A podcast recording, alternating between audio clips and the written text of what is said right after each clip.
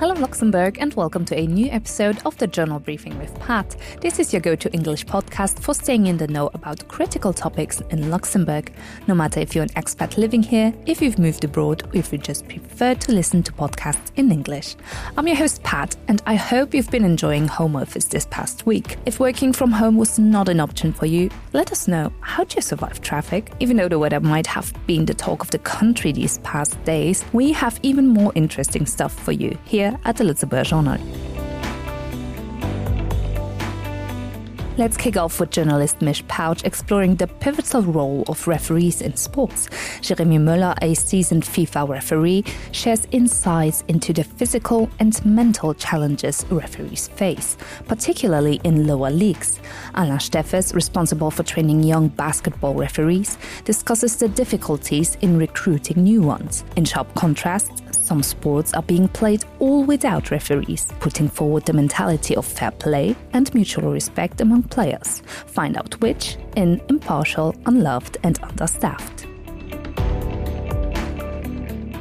Now shifting our focus, journalist Camille Frati brings us updates on family court judges relocating from the Cité judiciaire to Bonnevoie. The move, prompted by space constraints, raises concerns among family lawyers about the impact on justice organization. Officials such as public prosecutor Martine Solovieff and deputy public prosecutor Christian Bezenius shed light on the implications of this significant change. Transitioning to industrial culture, journalist Pascal Steinwachs took a closer look at the Ferroforum project, which preserves the heritage of iron and steel production by focusing on the former steelworks in Esch-Schifflange while also providing a space for creation. Misch Feinen, president of Ferroforum, highlights the passion and dedication of volunteers aiming to integrate this artistic side into the plant Metzeschmelz residential neighborhood. And finally, let's move on to journalist Ulrich Sumnas exploration of homelessness with a visit to the Circe Women Day Center in Brussels.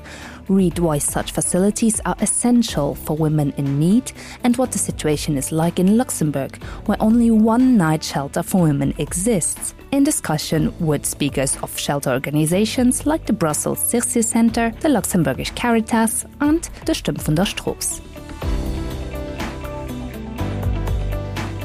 And just like that, you're now up to date with the most crucial stories on the Lëtzebuerger Journal.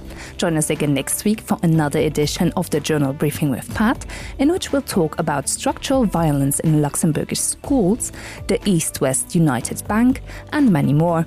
Also, don't miss our New Year's resolution promotion. Get a 10% discount off your new annual subscription with us using the hashtag New Year 24. More info on journal.lu. Take care, stay curious, and see you soon.